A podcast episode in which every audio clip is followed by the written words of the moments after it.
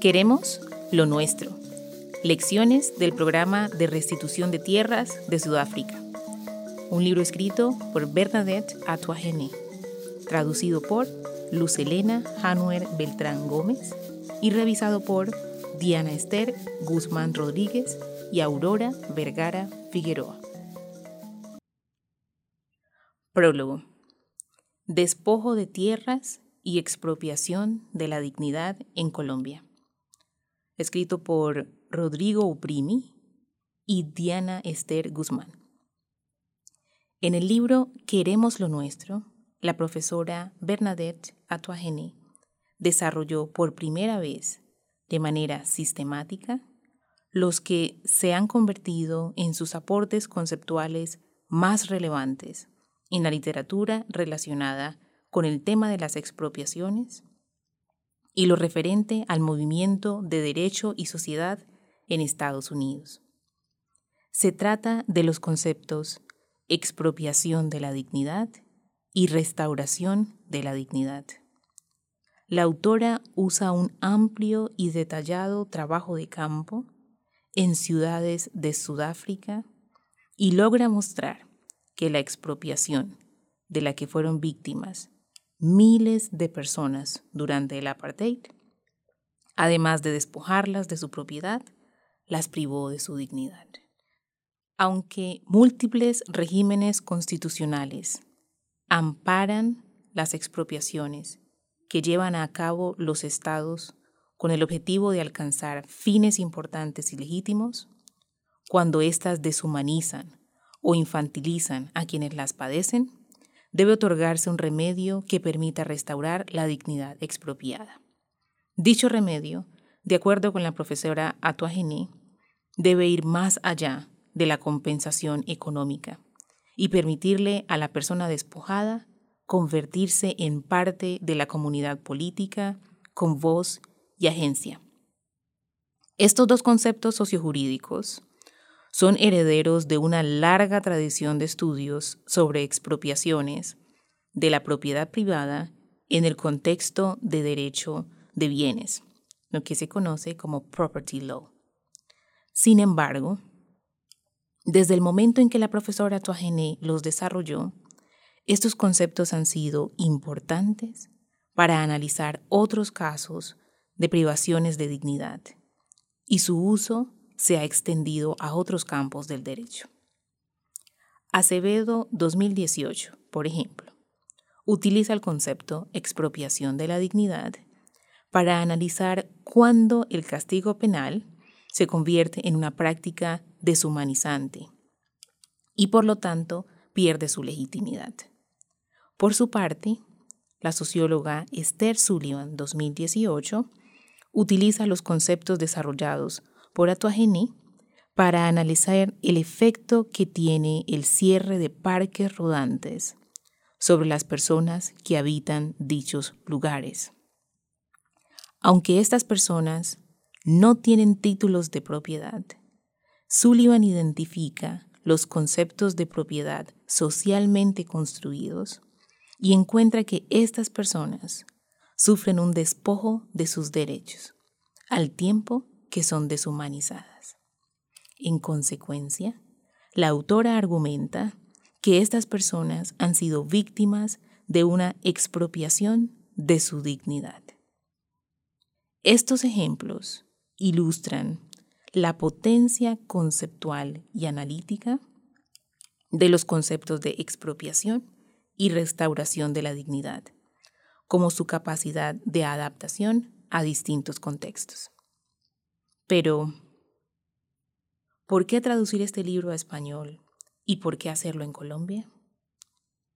Algunos podrían pensar que la traducción de una obra sobre la expropiación y posterior restitución de tierras en Sudáfrica no es útil para entender el caso colombiano. Primero, porque reflejaría una realidad lejana de un proceso que nos es ajeno. Segundo, porque el nuestro sería un proceso de restitución de tierras con más de cinco años de implementación, por lo cual estaría ya lo suficientemente maduro como para haber aprendido de sus propios aciertos y errores. Sin embargo, como explicaremos más adelante, creemos que el libro de la profesora Atuagini nos ofrece una gran oportunidad para analizar los resultados concretos de nuestro proceso de restitución de tierras. Además, y tal vez más importante, nos brinda conceptos útiles para poner en perspectiva estos resultados y entender hasta qué punto estos han permitido incluir y dignificar a las víctimas. Este tipo de análisis es particularmente importante en el actual contexto político y social del país, en el que estamos en medio de una de las etapas más críticas de la implementación del proceso de paz con las FARC, pues la política de tierras tiene el control central en el acuerdo suscrito. Para entender cuáles son las posibles contribuciones de este libro, tanto para Colombia como para otros países que enfrentan la enorme tarea de diseñar e implementar una política de restitución de tierras, empezaremos por reconocer que los contextos sudafricano y colombiano son diferentes. Estas diferencias resultan claves para entender que no todos los hallazgos de la profesora Atuagini son aplicables o incluso relevantes para entender la experiencia colombiana. Sin embargo, a pesar de que el contexto importa y las diferencias entre los dos países y coyunturas en las que intentaron la restitución son innegables. La segunda parte de este prólogo la dedicamos a analizar las similitudes entre los dos casos, pues éstas resultan fundamentales para dimensionar la relevancia del libro en el análisis de la restitución de tierras en Colombia. Dicha relevancia es justamente el tema de la tercera parte de este prólogo.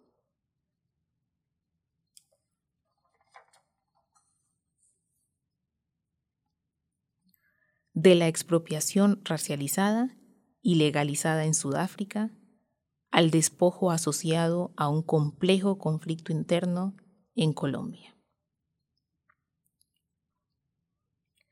Como lo explica detalladamente la profesora Atuageni en la presente obra, la expropiación de tierras a la población nativa de Sudáfrica es un fenómeno que se remonta a las primeras etapas de la colonización holandesa. Sin embargo, a partir de la aprobación de la Ley de Tierras Nativas de 1913, el desalojo y despojo pasaron de ser una política de facto a una política con pleno respaldo legal. Desde entonces, un grupo creciente de leyes redujo progresivamente las posibilidades de los sudafricanos no blancos de ser propietarios tanto en zonas rurales como urbanas. La ley conocida como Native Trust and Land Act de 1936, por ejemplo, estableció que las poblaciones nativas solo estaban autorizadas a mantener propiedades en el 13% del territorio nacional.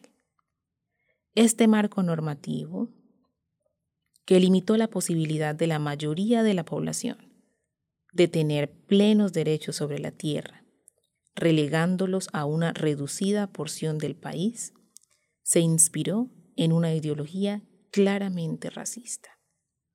Las leyes, a través de las cuales el Estado sudafricano promovió durante los primeros años del siglo XX que las personas nativas trabajaran en las ciudades sin echar raíces en ellas, se inspiraron en la ideología según la cual los negros eran como animales de finca y por lo tanto no pertenecían al ámbito urbano.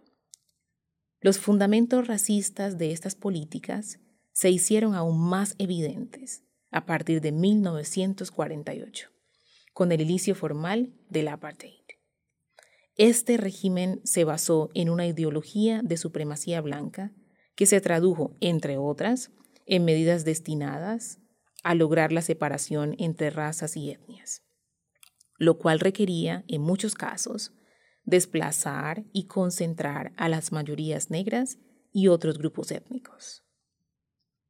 En 1994, cuando el régimen llegó a su fin, la población blanca era propietaria de cerca del 87% de las tierras, a pesar de constituir solo el 10% de la población.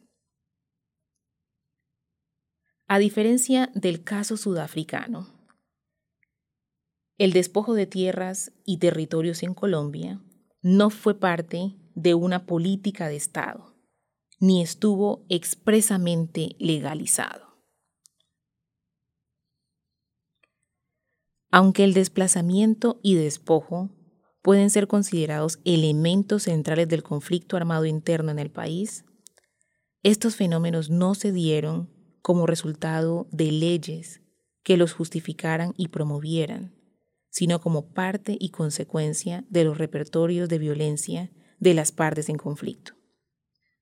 Esto no niega, por supuesto, que algunas de las formas prevalentes de despojo hayan incluido la legalización del mismo, a través de mecanismos que en muchos casos fueron posibles por el involucramiento de funcionarios públicos con grupos armados ilegales.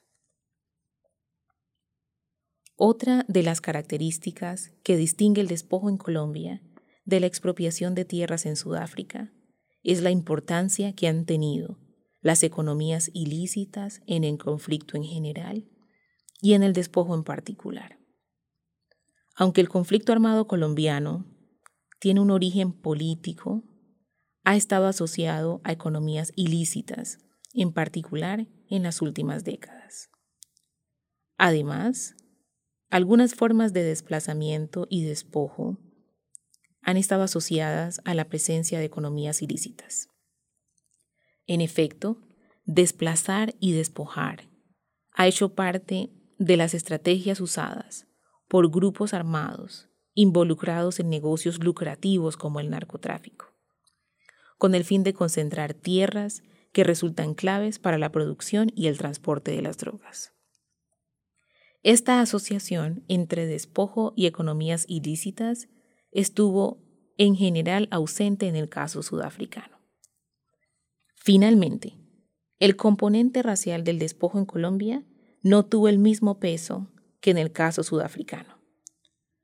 Como múltiples investigaciones académicas lo han mostrado, e incluso los informes del Centro de Memoria lo han documentado, los pueblos indígenas y comunidades afrocolombianas han sido afectadas de manera desproporcionada por el desplazamiento y despojo forzados.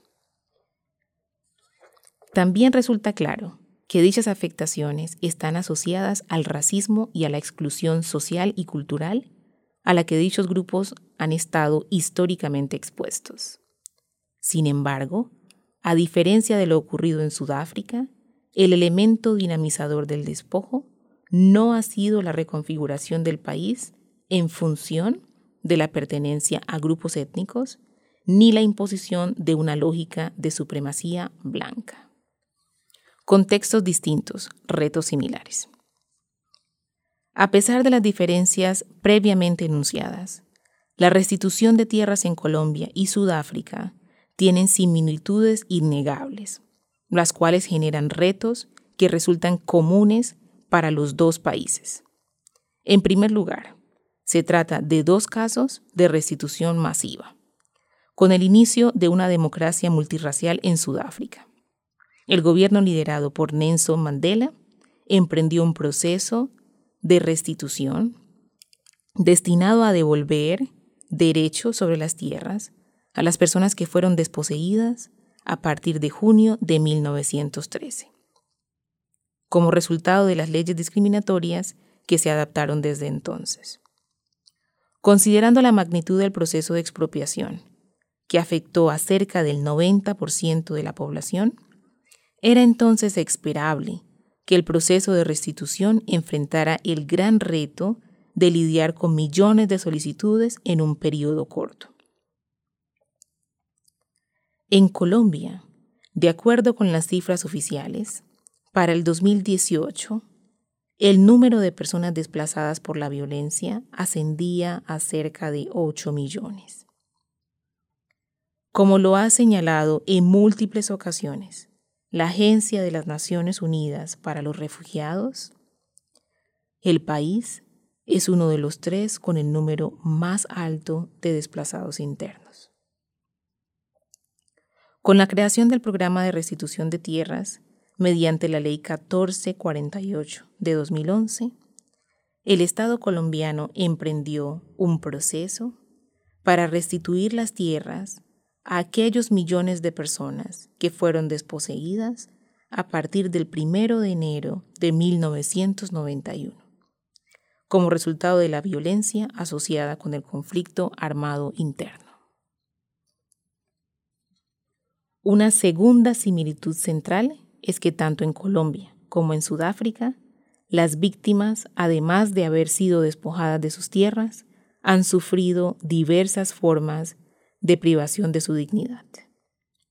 Como lo, documenta y articula magistralmente la profesora Bernadette Atuagene a lo largo de este libro, el régimen del apartheid en Sudáfrica generó un proceso masivo de expropiación fundado en una ideología racista que negó la humanidad de los habitantes no blancos de Sudáfrica y en muchas ocasiones negó su capacidad para tomar decisiones como ciudadanos de pleno derecho. Estos procesos de deshumanización e infantilización negaron de manera radical la dignidad de las víctimas de dicha expropiación. En Colombia, aunque muchas de las formas de despojo no tuvieron como propósito o finalidad deshumanizar o infantilizar a las víctimas, algunas tuvieron como resultado una privación radical de su dignidad. Finalmente, otra similitud entre la restitución de tierras en Sudáfrica y el programa que se está implementando en Colombia es que los dos están orientados por una filosofía ambiciosa y centrada en las víctimas. Como la profesora Atuagene describe en esta obra, la restitución de Sudáfrica aspiraba a ir más allá de brindar una compensación por las tierras arrebatadas y brindar un remedio integral que permitiera enfrentar la deshumanización e infantilización que sufrieron las víctimas del apartheid de Sudáfrica. Se trata de lo que ella ha denominado y conceptualizado como una auténtica restauración de la dignidad. El programa de restitución de tierras en Colombia, por su parte, aspira a ofrecer una restitución transformadora a las víctimas de despojo forzado.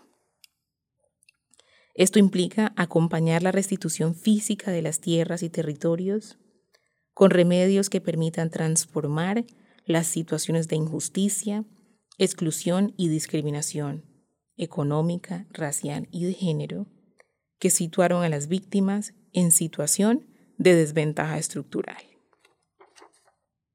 Aunque la restauración de la dignidad y la restitución transformadora tienen fundamentos teóricos distintos y son conceptualmente autónomas, coinciden en la necesidad de pensar remedios robustos para quienes han sido víctimas de despojo.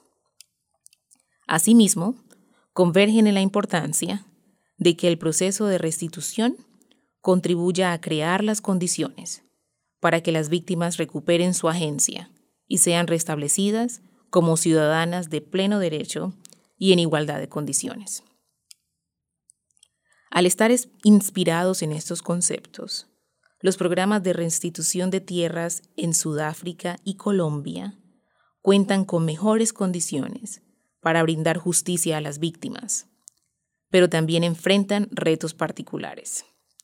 En efecto, Tanto el concepto de restauración de la dignidad como el de restitución transformadora tienen un enorme potencial para desarrollar remedios que resulten más adecuados para las situaciones de las víctimas en contextos considerados por enormes desigualdades y profundas formas de discriminación. Sin embargo, al ser tan ambiciosos, corren también el riesgo de generar expectativas entre las víctimas que resulten difíciles de cumplir, lo cual es problemático para lograr la consolidación de la restitución y la concreción de la justicia. Los retos conceptuales y metodológicos que enfrentan los programas de restitución de tierras, que aspiran a contribuir a la dignificación, inclusión y reconocimiento de las víctimas, son significativos y mayores que los que enfrentan programas de restitución con una perspectiva meramente restitutiva de las tierras perdidas. En nuestra opinión, estos retos no invalidan la relevancia que tienen estos conceptos para países que enfrentan la enorme tarea de restituir masivamente a personas que han estado expuestas a formas estructurales de discriminación o a mecanismos de privación radical de la dignidad. Por el contrario, reconocer estos retos hace parte de una estrategia destinada a fortalecer la restitución de tierras y territorios, Dicha estrategia debe cumplir, entre otros elementos, tomarse en serio el reconocimiento y dignificación de las víctimas mediante diseños institucionales y procedimientos que permitan la participación y reafirmen la agencia de las víctimas. Para que Colombia pueda avanzar en el camino de hacer realidad la restitución transformadora y por esta vía contribuya a restablecer la plena ciudadanía de las víctimas. Aprender de la experiencia sudafricana resulta conducente e importante. Aprendiendo de la experiencia sudafricana a través de lo nuestro. A pesar de las diferencias entre el contexto sudafricano y colombiano, tanto los conceptos que desarrolla Bernadette Atuageni como sus hallazgos resultan útiles para analizar el programa de restitución de tierras en Colombia y sus desarrollos recientes. Nosotros hemos identificado algunas de dichas enseñanzas en el presente prólogo. No obstante, no ofrecemos acá un listado exhaustivo, sino algunos ejemplos relevantes que sirvan como una invitación a leer el libro y sacar la mayor ventaja analítica del mismo. Entendemos que quienes lean atenta y creativamente el texto encontrarán muchas otras enseñanzas y nos podrán ayudar a completar esta lista. Al entrevistar a cientos de beneficiarios urbanos del programa de restitución de tierras en Sudáfrica, Atuagene identificó varios problemas en su diseño e implementación. Por ejemplo, constató que a pesar de que el programa estaba orientado a restituir las tierras a quienes fueron expropiados a través de las leyes racistas establecidas desde los primeros años del siglo XX, en la práctica las víctimas estaban recibiendo una compensación económica en lugar de la tierra. La dificultad de lidiar con los nuevos propietarios y ocupantes, así como la facilidad de brindar una compensación, convirtieron progresivamente a esta última en la medida más frecuentemente ofrecida por los funcionarios del programa. Muchas familias recibieron una compensación por las tierras que perdieron ellos o sus antepasados y tuvieron que repartirla entre sus distintos miembros. Por esta razón, para miles de personas, esta compensación terminó siendo una suma muy mínima y difícilmente útil para contribuir efectivamente a mejorar las condiciones económicas y sociales de los beneficiarios. Este hallazgo ofrece al caso colombiano una oportunidad para tomarse en serio la distancia que puede haber entre el diseño de un programa ambicioso y su implementación efectiva, con el fin de adoptar correctivos que permitan que las medidas que reciban las víctimas y en virtud del programa de restitución sean efectivamente reparadoras y transformadoras. Otro de los hallazgos de la profesora Bernadette Atuagene, que resulta clave para analizar el programa de restitución en Colombia, tiene que ver con aquellos factores que en Sudáfrica contribuyeron a reducir la confianza de los potenciales beneficiarios en las instituciones encargadas de implementar el programa. Así, por ejemplo, la inestabilidad laboral de los funcionarios de la unidad de restitución y sus consecuentes cambios constantes habrían sido elementos que contribuyeron a desestabilizar el proceso. En concreto, estos factores habrían evitado que la unidad llevara a cabo un trabajo constante a favor de las víctimas de expropiaciones y habría obstaculizado los procesos de construcción de confianza. Un segundo factor relevante es el manejo burocrático y eficientista de la unidad, pues aunque este resulta importante para avanzar con los casos, también puede contribuir a olvidar que la restitución, como toda forma de reparación, tiene una dimensión simbólica que es clave para las víctimas. Aunque la restitución asuma la forma de un proceso administrativo, no se debe, en ningún caso, perder de vista que la forma, procesos y palabras a través de los cuales se ejecuta deben reflejar el compromiso del Estado con la reparación y dignificación de las víctimas. Finalmente, el libro de la profesora Atuagene brinda una oportunidad para pensar globalmente el proceso y sus consecuencias en las vidas de las víctimas. Los programas de restitución de tierras en Sudáfrica y Colombia se establecieron como una promesa de los respectivos estados a las víctimas de despojo de que la injusticia que sufrieron sería remediada y en el proceso podrían recobrar la confianza en las instituciones y su voz y agencia en democracia.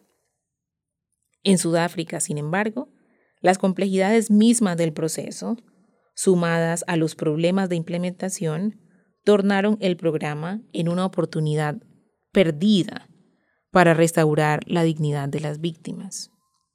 En Colombia, este es un llamado poderoso a pensar cuáles deben ser los pasos a seguir para evitar que nuestro programa de restitución de tierras se convierta también en una oportunidad perdida.